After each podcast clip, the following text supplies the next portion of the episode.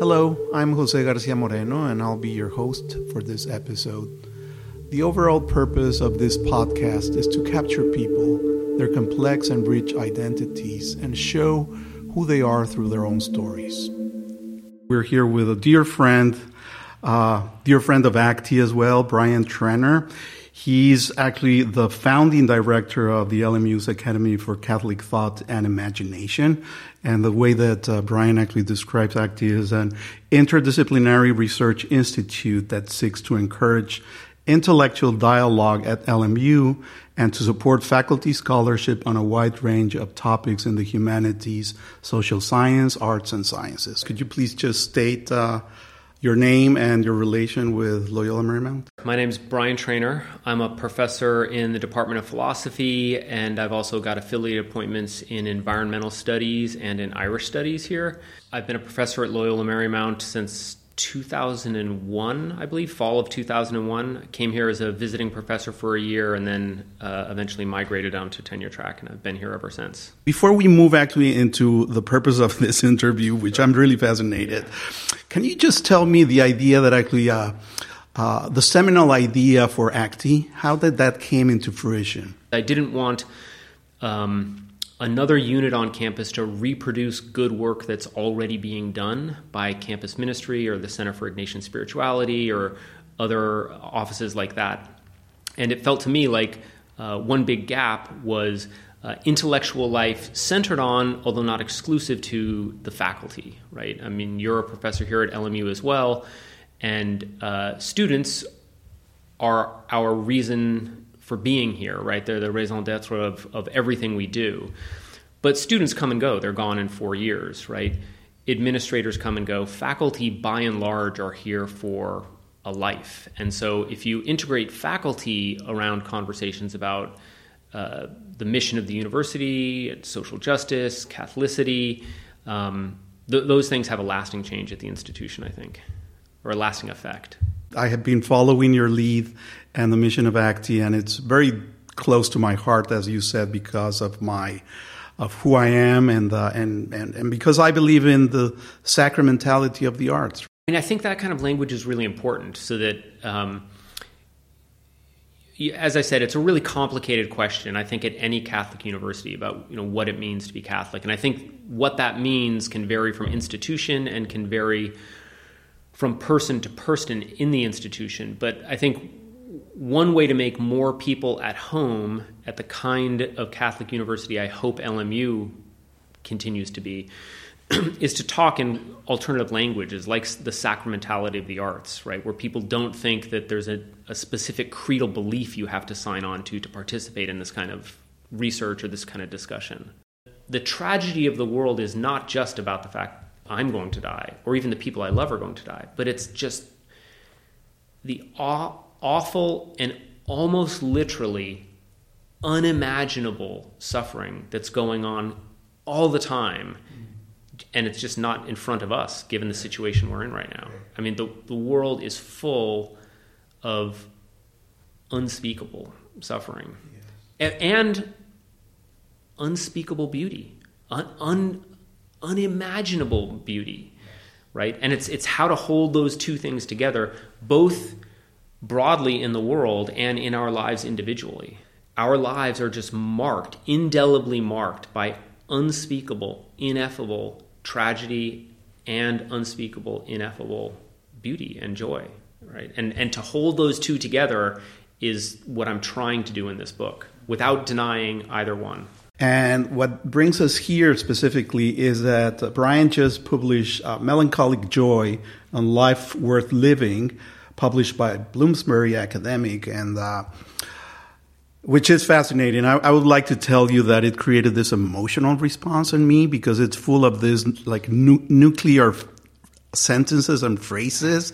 I mean, the language is just explosive. It's so beautifully uh, written, and uh, so I would like to start with uh, Gabriel Marcel. Uh, so he's he, uh, he, What you wrote is that, that the ultimate tragedy is not my own death, but the death of those I love. And I would say, just to add to uh, to the beauty of, of, of that concept, that the ultimate tragedy of that ultimate tragedy is to witness the moment of death of those you love. And my father actually died in my arms. So, uh, and he had waited until I came back to cross over, right? So my way of experiencing that moment was full of uh, contradictions. And as your love, your loved one is fading, fading away, your emotions are heightened, and in a way, you're uh, becoming part of this liminal world, if you wish. Uh, a liminal gate that is open, but you're only able to imply it through the gaze of astonishment of that person that is lying next to you, which was really something that I will remember my whole life is the eyes of my dad. And, uh, and time slows, but contradictorily, it, it's framed with a sense of urgency. And the person that you, because the person that you love is fading away, right? And you want to say to them one last thing, and something that, but you want to say something that is meaningful, and your brain is just playing back all those moments that you share with this person, that you had in common. And it has been said that those who are experiencing death will see their lives in a flash, but I do I, I, I, do not know that, but I, what I can tell you that I know is that that sensation is exactly what happened to me when I was experiencing the death of my, of my father. And you, you know, this is my father I'm talking about, a lovely and generous father. And in that moment, I wanted to cry, but I couldn't because I wanted to say something that was relevant. And how do you phrase the importance that that person had in your life, the love that that person unconditionally offered to you in life? And, and, when, and so it went through my mind, across my heart, and out through my mouth. And what I said to him was, I love you. You were such a good father to me. Go in peace. And then he died, and I cried, leaning my head on his chest. And it felt that that moment was so long, but at the same time was so short. And after that, that liminal gate closed. And then I was back and I realized that my wife and my daughter were just behind me. And, and then you wrote about Marcel, no one knows that but me. No one knows how to love like me. Yeah, that's a really powerful example and a really powerful story. I mean, um, I, I don't know how we find the words to express those sorts of things, right? And this, to, in some way, I think is the the power of the arts and the power of poetry, right? The longer I've been doing philosophy, the the more I've come to love sort of um, literature and poetry. The longer I've been doing philosophy, the more I've come to love literature and poetry because I think philosophy I value a lot, and it and it does I think a lot of good intellectual work, but um, it misses the boat on on trying to account for an experience like the one you just articulated. Right. Um, I think I, I quipped the other night when we were discussing melancholic joy in the library that uh, French philosopher Michel Serres says only philosophy goes deep enough to show that literature goes still deeper than philosophy right? And and there I'd include poetry and the arts and stuff like that too. So um, the reason I'm responding in that way, you know, I've thought before about what it would mean to say the last thing to someone I love, and to know it's going to be the last thing I say to them, and what it what you'd want to say. And the reality is, like nothing can, the words can't capture what we're trying to say, right? They are ineffable. Um, but but we we have to keep trying, and I think art and poetry is one of the ways we do that, which is one of the reasons in in Melancholic Joy, right? I hope that it's a philosophical book, but it's so like self-consciously caught up with poetry and literature and other disciplines as well because of that. Because I don't think the kinds of questions I was struggling with, not answering, but struggling with, um, are ones that I could that I can answer philosophically. Um, yeah, that's both my parents are still alive, but my wife's parents have passed away, and my wife also, uh, like you, had to travel back to another country to be with her father, and it was, um, you know, not clear she was going to make it in time and everything else. And I've heard the testimony of from other people. Uh, uh, like the testimony you just gave, and it's it's uh, it's very moving. It's hard to know what to do with those liminal spaces, right, until you're there. Before we dive into Brian's book, Melancholic Joy, which is a significant reason for inviting him on the program, it is worth noting that Brian recites poetry from memory and always encourages his students to memorize poems to navigate the unspeakable trauma endured in a human lifetime. So, this one is um, Jack Gilbert's uh, A Brief for the Defense. Sorrow everywhere, slaughter everywhere. If babies are not starving someplace, they're starving somewhere else, with flies in their nostrils. But we enjoy our lives because that's what God wants. Otherwise, the mornings before summer dawn would not be made so fine. The Bengal tiger would not be fashioned so miraculously well. The poor women at the fountain are laughing together between the suffering they have known and the awfulness in their future, smiling and laughing while someone in the village is very sick. There is laughter every day in the terrible streets of Calcutta, and the women laugh in the cages of Bombay. If we deny our happiness, resist our satisfaction, we lessen the importance of their deprivation. We must risk delight. We can do without pleasure, but not delight, not enjoyment. We must have the stubbornness to accept our gladness in the ruthless furnace of this world. To make injustice the only measure of our attention is to praise the devil.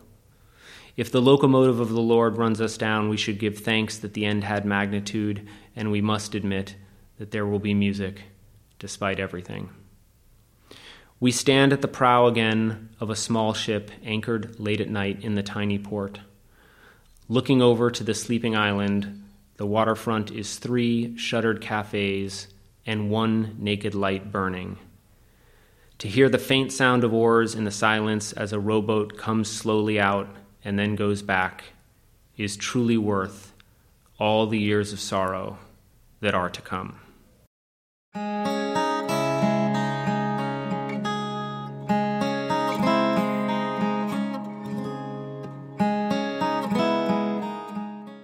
There was something that uh, really captivated me uh, in in your book that it's uh, because you you uh, you talk you talk about nothing. Well, you wrote about nothingness, and uh, one of my fav- favorite books, which probably is yours as well, is A Cloud of Unknowing. And for those uh, in the audience which don't know, it's actually uh, appeared in the 14th century.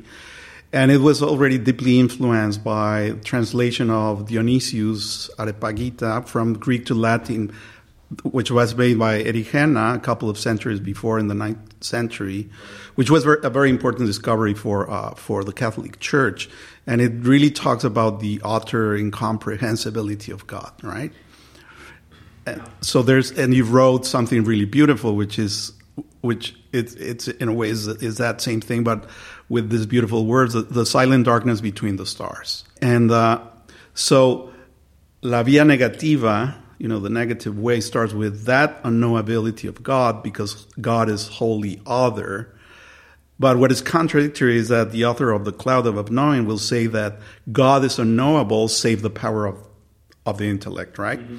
So, according to the author, the only way to know God is through love. And through love, you might enter in union with the divine. So, it's the union with the divine. And in the case of yoga and Eastern philosophy and Buddhism, of course, praying is particularly pragmatic and physically and physical. And praying leads to meditation and contemplation but also learning how to breathe, the moment, right? Which resonates with a mental prayer in the Catholic tradition of instruct the mind, move the will, and warm the heart. So, what is the approach in melancholic joy, or that you can uh, imply in melancholic joy towards the practice? Uh, what is the, the, the, the approach towards praying, uh, or praying practice and melancholic joy, and how important it is for you in your argumentation? I think there are lots of different ways we can uh, sort of reorient ourselves to attend to the presence and sort of breathing practices and meditative practice and and prayer is one of those ways what i tend to focus on in the book i think is um, is attention like real attentiveness to the particular moment in its uniqueness and in its particularity. And this is not something obviously i came up with. There are lots of other people um, that talk about it from from uh, theologically talking about it in terms of the haecceitas, the sort of individual thisness of things, from poets like uh, Jesuit poet uh, Hopkins, Gerard Manley Hopkins, who talks about the inscape of things, their their particular way of expressing themselves and being themselves in the world, to uh, sort of non-specifically uh, Christian thinkers. I one of the things I do is environmental philosophy, and um, I think uh, sort of broadly spiritual, but certainly not theistic thinkers like Thoreau speak a lot about attentive to unique the unique particularity of things, which brings us into I think both the the specificity of the present moment and the particularity of a a specific place, right? I mean, I think a lot of a lot of what happens in normal life is we sort of we move through on autopilot and um, the different environments we move through, whether they're built human environments or sort of organic non human environments, become indifferent to us because we don't notice the unique particularities of those places. And the particularity of each moment becomes indifferent to us because we get caught up in sort of routinized habits that deaden us to the world. Um, I talk to my students about this all the time. You know, LMU students are so so busy with things, and LMU faculty members as well, right? And uh, because we're so busy and we're so fixated on moving from point A to point B or from task A to task B, we basically turn off between those things. We're not really thinking of them. So. Um, when people are commuting to school, whether they do it on bicycle or car, they really they, they, might be aware that they're at home and then aware when they're on campus and they're kind of on autopilot right. between the two. Um, and I think that's also true with tasks that we sort of miss this sort of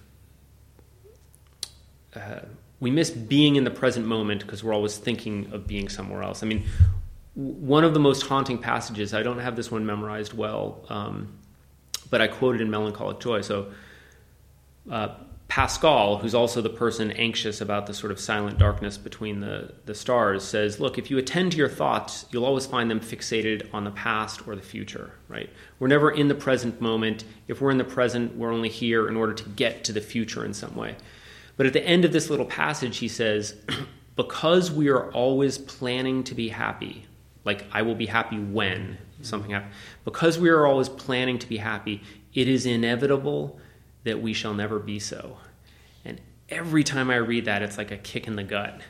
Because, uh, you know, I have an ego as well that I'm still trying to defeat, and I'm ambitious in certain ways that are admirable and probably in other ways that are less admirable. And insofar as I fixate on the future, when I finish the next book, when I uh, deliver this lecture in class, when I get to summer break, that that all that kind of thinking just makes me miss everything that's happening right now, which is the only thing that there is.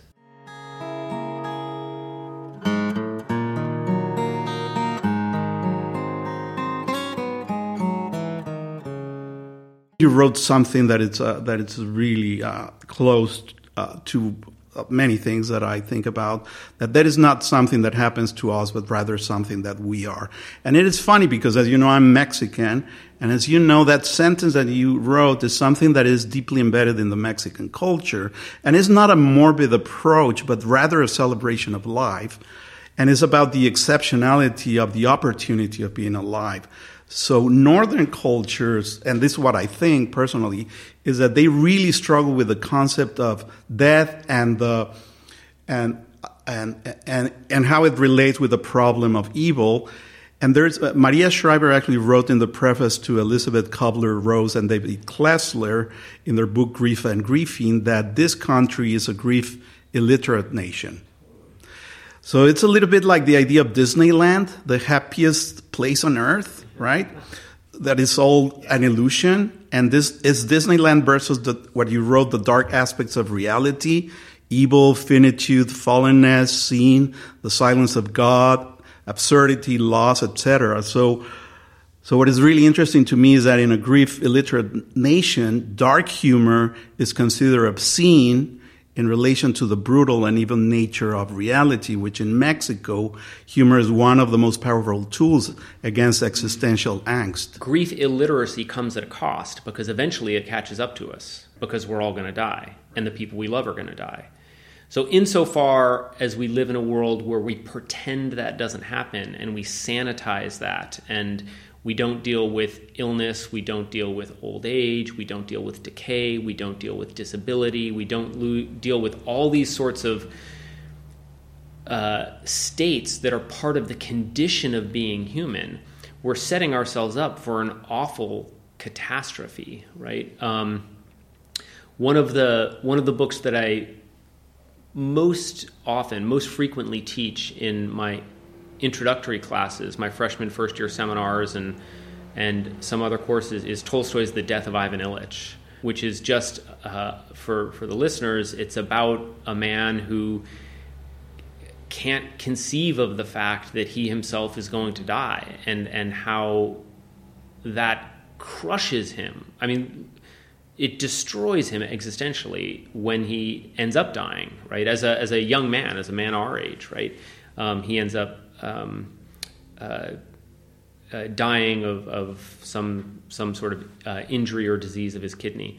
And, uh, you know, you, you, you juxtapose an end like that. So Ivan Ilyich, um, in part because he can't come to grips with the fact he's dying, and in part because he can't come to grips with the fact that he lived his life poorly.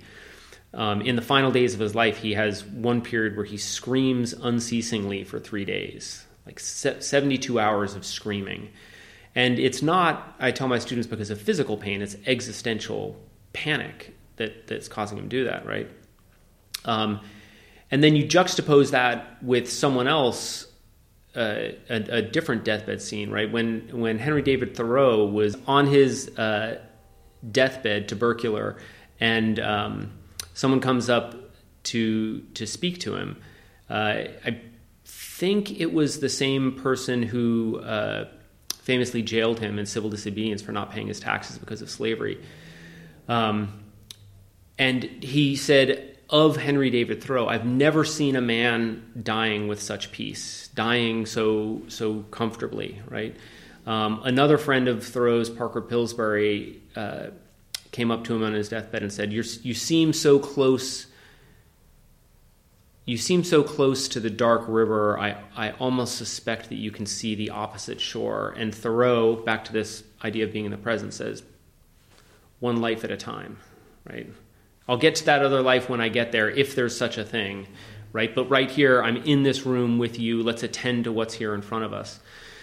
So, uh, sorry, I, I, I, weaved a little bit away there from the grief illiteracy, but um, I do think it's true that for cultures uh, or families or individuals who are grief illiterate, there that comes at a real price. You might you might buy a little kind of temporary happiness by by ignoring the uh, finitude and fallibility and death and disease and you buy a little temporary happiness by ignoring those sorts of things in the world by not looking at the poor people around you by not looking at the sick people around you.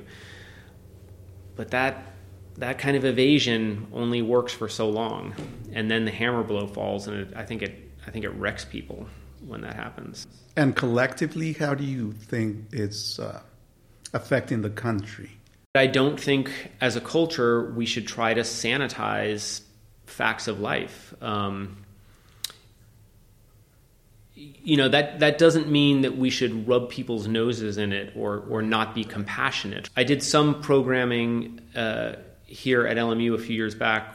Uh, I think it was the last year that I was running ACTI, where I brought uh, members from one of the local L'Arche communities to give talks here at LMU in part because while LMU is admirable in in all sorts of respects, right? Um, I, I just don't see a lot of people with disability on campus, right? It's a it's a it's a part of the human family. It's a part of of the human reality, but it's you know we're in Southern California. It's it's a highly image driven society. It's about youth. It's about beauty. It's about health, and we don't deal with age with infirmity with death. It's so uh, devastating and so sad and uh, so uh, so much pressure on your shoulders that you stop moving, right? So you neglect. The, so the, the dog has been associated with this symbol of uh, of neglect of uh, taking your life in your own hands. And what I what I really like is that uh, Panofsky actually writes about how this neglected symbol actually is a contrast to productive calm. I'd be a little careful thinking of it in terms of productivity, but but yeah, maybe activity would be better because you know I, again I don't I don't want to think that. you know, I, I, joke all the time uh, with students as well that you know I come from a good Irish Catholic family of anxiety and depression and substance abuse and alcoholism and all all those other sorts of things too. Not that we've all got it, but but there's that there's that uh, familial uh, tendency towards it. And and you know I, I get I've I've had uh, dark moments myself or or those of friends and family members where you say look you know try and keep active try and keep busy because we know medically now that you know, one of the dangerous things about depression is you don't want to leave the house, you don't want to do anything, and that just makes the depression worse. If you've kind of forced yourself to get out, it, it takes the edge off it a little bit to some degree. But if I if we bracket that sort of medical diagnosis f- for the moment, um, I just want to be careful about saying like you know be productive. And the Japanese have this concept that I reference in the book, mono no aware, right, which is this appreciation of the the kind of transient beauty of things. And it would be associated with the Japanese, for example, cherry blossoms, which it's the national flower of Japan. They think of it as the most beautiful flower uh, in nature when it blooms in the spring, but it's also the most fragile, right? The first wind that blows by, they knocks all the petals to the ground. And for this particular aesthetic in Japan, I'm not saying it's universal for all Japanese people, but for this specific aesthetic, um, that's that's humanity, right? It's this incredible, beautiful miracle of life and understanding and beauty and love that, as far as we know, happens nowhere else in the entire vast universe. And it's there for a second and then it's gone.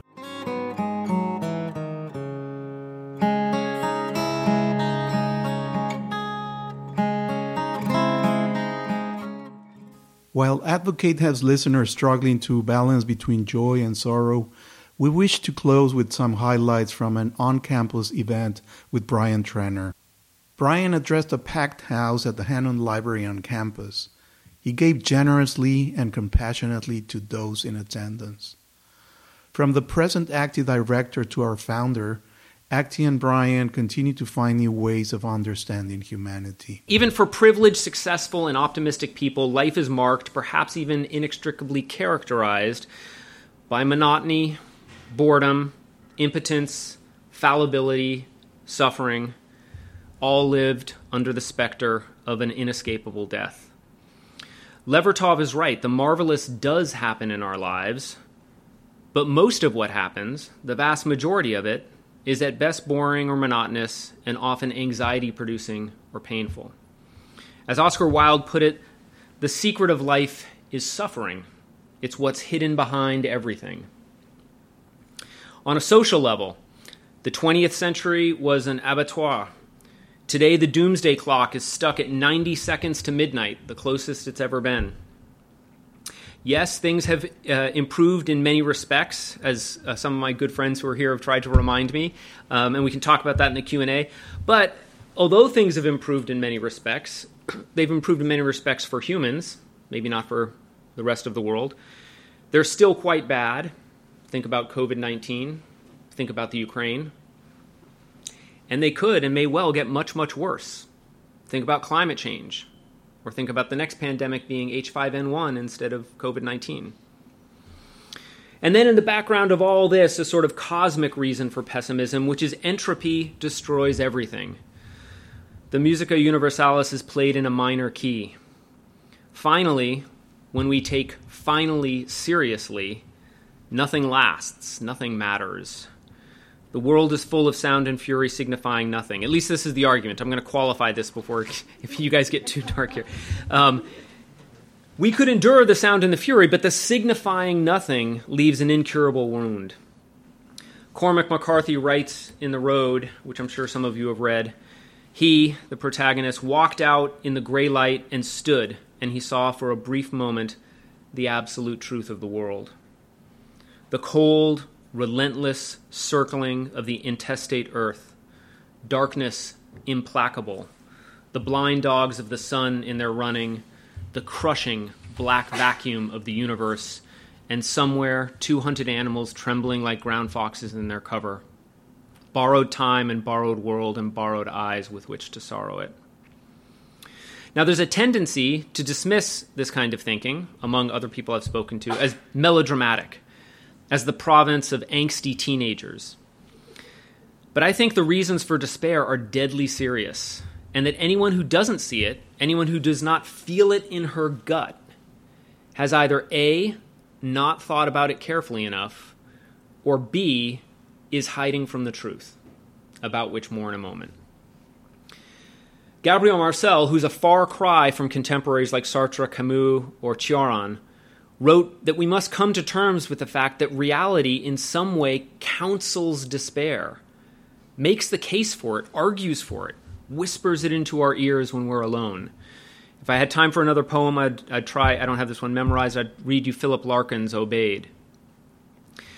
I started Melancholic Joy well before COVID, but I trust now everyone realizes how precarious our good fortune really is, how fragile our health, our democracy, our well being, our climate, our happiness. So I think that there are truly awful things about the world that we need to face and about the human condition. More awful than most people are willing to face and come to terms with from the dubious and temporary citadel of their good fortune. The question is, how should we deal with this? Right? As a side note, my wife, who's joined us tonight, had quipped for multiple years while I was working on this that I was writing this book because I was too cheap to pay for therapy. Right? so I wanted to try and sort of work my way out of the what I've just described to you. This is the first chapter, but we're not going to stay there. After the opening chapter, the opening chapter that goes really all in in cataloging the reasons to despair. The next four chapters all explore different experiences that might, in some way, mitigate against that despair. And those four categories are joy, vitality, hope, and love. None of these phenomena, on my reading, defeat evil or overcome the reasons for despair. They are rather additional data points, so to speak, in deciding whether or not reality counsels despair. I won't be able to talk about all this tonight, so let me say something very brief about vitality, hope, and love so that I can say something a bit more about joy before wrapping up. So I'm just going to skip through the first three pretty quickly. Vitality is my term for speaking about the experience of our embodied insertion into the material world. Philosophy has generally treated this in terms of the ways in which our bodies are limited, the ways in which they fail us or deceive us, the inevitability of their decay and their death. I, however, explore embodiment in terms of our fittedness for the world, the way our body in the world tells us that we belong here, that this is our home. The body has its own kind of insight and wisdom, and it reveals certain kinds of truths that we tend to miss when pursuing the goal of disembodied rationality, which is a big hallmark of philosophy. I treat hope not in terms of wish fulfillment for the future, as Robinson Jeffers quips in a poem called uh, The Answer we should not be duped by dreams of universal justice or happiness. These dreams will not be fulfilled. But rather, not in terms of wish fulfillment, but rather in terms of affirmation of and fidelity to what is here and now. Not a hope for something that may or may not happen, and all this will eventually fail, but rather a hope in some particular reality, a person, a place, a world, ultimately in reality itself. So the distinction between hope for and hope in. And then I discuss love in a variety of different ways, but build towards a reflection on a particular kind of love, appreciative love, that is, so far as we know, and this is maybe for any of my students from class this semester, so far as we know, distinctive of human beings. That human beings are the beings that can love the world appreciatively. Appreciative love is disinterested love for a thing itself, for its intrinsic goodness, independent of any good it has for me, independent of any relationship it has to me. I developed this theme under a number in a number of ways, but particularly with respect to more than human nature, where I think because of its inhuman otherness, we find or are called to appreciative love more often and more clearly than in other circumstances. So I'm happy to circle back to any of those if it sort of lit a little spark in someone's head, vitality, uh, hope, or love. But let's spend a, a moment thinking a bit more carefully about joy.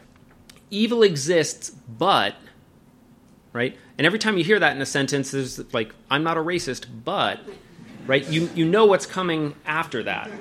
Um, so I want to replace the but with an and, right? Not torture and genocide and cancer and Alzheimer's are evil, but, but torture and genocide and cancer and Alzheimer's are evil. They are evil.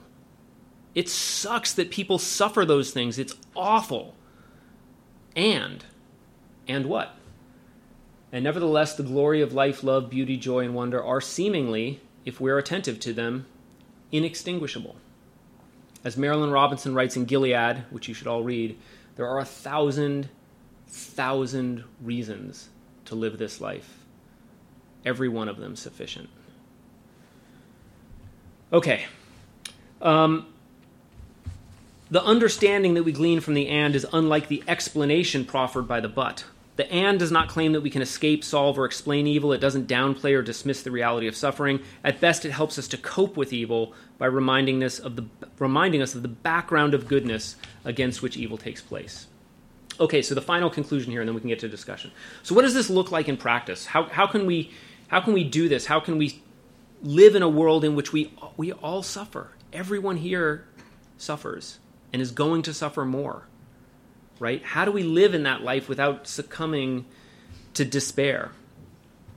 I want to take a, a cue from a philosopher named Paul Ricoeur, who, in talking about faith, says, Look, a lot of people begin life with a, a certain kind of childlike faith when you're a little kid growing up, right? It could be faith in religion, it could be faith in your parents. As a teenager, maybe it's a kind of political faith.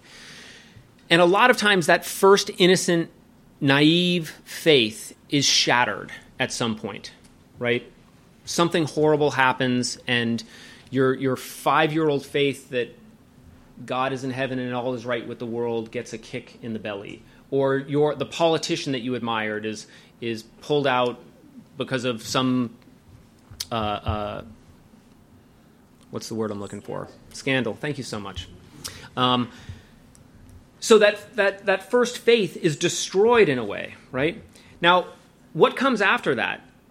when your faith's destroyed, you you might despair. That happens. People, it does happen to people. The the theist becomes an atheist. The the political, the passionate political person becomes apolitical and destroyed. But there's another option, right? Okay. The standard options to this kind of loss of faith about the world, about despair, about melancholia, are denial. So some people try and deny it right? You start off thinking the world is great, and then something awful happens in your life and you try and deny it. You try to pretend you haven't seen what you've seen. But as Huxley reminds us in a different context, a mind expanded by new experience can never go back to its old dimensions. So denial never really works, it's never really satisfying. Other people try to get by with some form of distraction. Consumerism seems to be the uh, preferred method for many Americans. You can buy your way to bliss, or at least try to do so. Others opt for work, become a workaholic, even if it's meaningless work, just to keep busy. So you've got no time for big questions. Hedonism, generally of a shallow and timid variety, is another popular option. All of these buttressed by a kind of willed ignorance that tries not to think about the bad things. Just not going to I'm not going to look at the homeless people on the street. I'm not going to look at the injustice that I see. I'm not going to think about other things. When the joy of first naivete is shattered, some small number may actually despair, but since true despair is unendurable, ending either quickly with the pistol or slowly by the bottle, that's not really a sustainable response either, right? So, what is a possible response? Working on Paul Ricoeur's model, you can, after, after doubt in your faith, after your first faith is shattered, you can reclaim your faith in what he calls a second naivete. That doesn't mean going back to it blindly and trying to believe again like the child, right? It means going back in light of the things that caused you to lose faith in the first place and to consciously, willfully re embrace it. To give a non religious example, a spouse who's betrayed, right, her faith or his faith in the partner, their faith in the partner, is destroyed. Right? There's been some deep, profound betrayal the, the consequence there may well be divorce. Everyone moves on, right? Lives are shattered. But it's also possible that they navigate the crisis towards some new kind of reconciliation, some new relationship, after which they love each other again. It's not the way they loved each other before the what happened, but it's a it's another naivete, right? It's choosing the naivete of I love this person.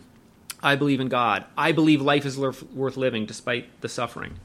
So, in the case of joy, too, and melancholia, I think we can come to a second naivete. In order to do so, we have to cultivate new eyes that can look at the world differently. I don't really like Malick's uh, way of grace, way of nature distinction here, which he, he pulls from uh, uh, Thomas Kempis Imitation of Christ. But, but if we were to uh, uh, preserve that, we can choose to look at the world with the way of grace rather than the, the way of nature. And that's what the book is about. It's not about some joy that we get after melancholia. We can sweep it into the dustbin, hide it in the closet, and not look at it anymore. That that's a that comes at too high a price for myself. I'm sorry to leave you here, but that I think is what we get. That's the that's the joy of an aware adult. And I think it is a joy. I, I don't think of this, as Brad was saying, I don't think of this as a sad book. I think of it as a broken world, but I think we can be joyful in it. We've got responsibilities for the brokenness as well, but we can be joyful in it. I think, my readers, my friends, we should all be both more heartbroken and sad for the ways in which suffering and loss seem to be woven into the fabric of being, and at the very same time be much more grateful and joyful for the miracle that things are rather than are not, the incredible beauty of it all, and as Brad said, the incomparable gift they, we are here to witness it, even for a short time. And with that, we should maybe do some Q and A.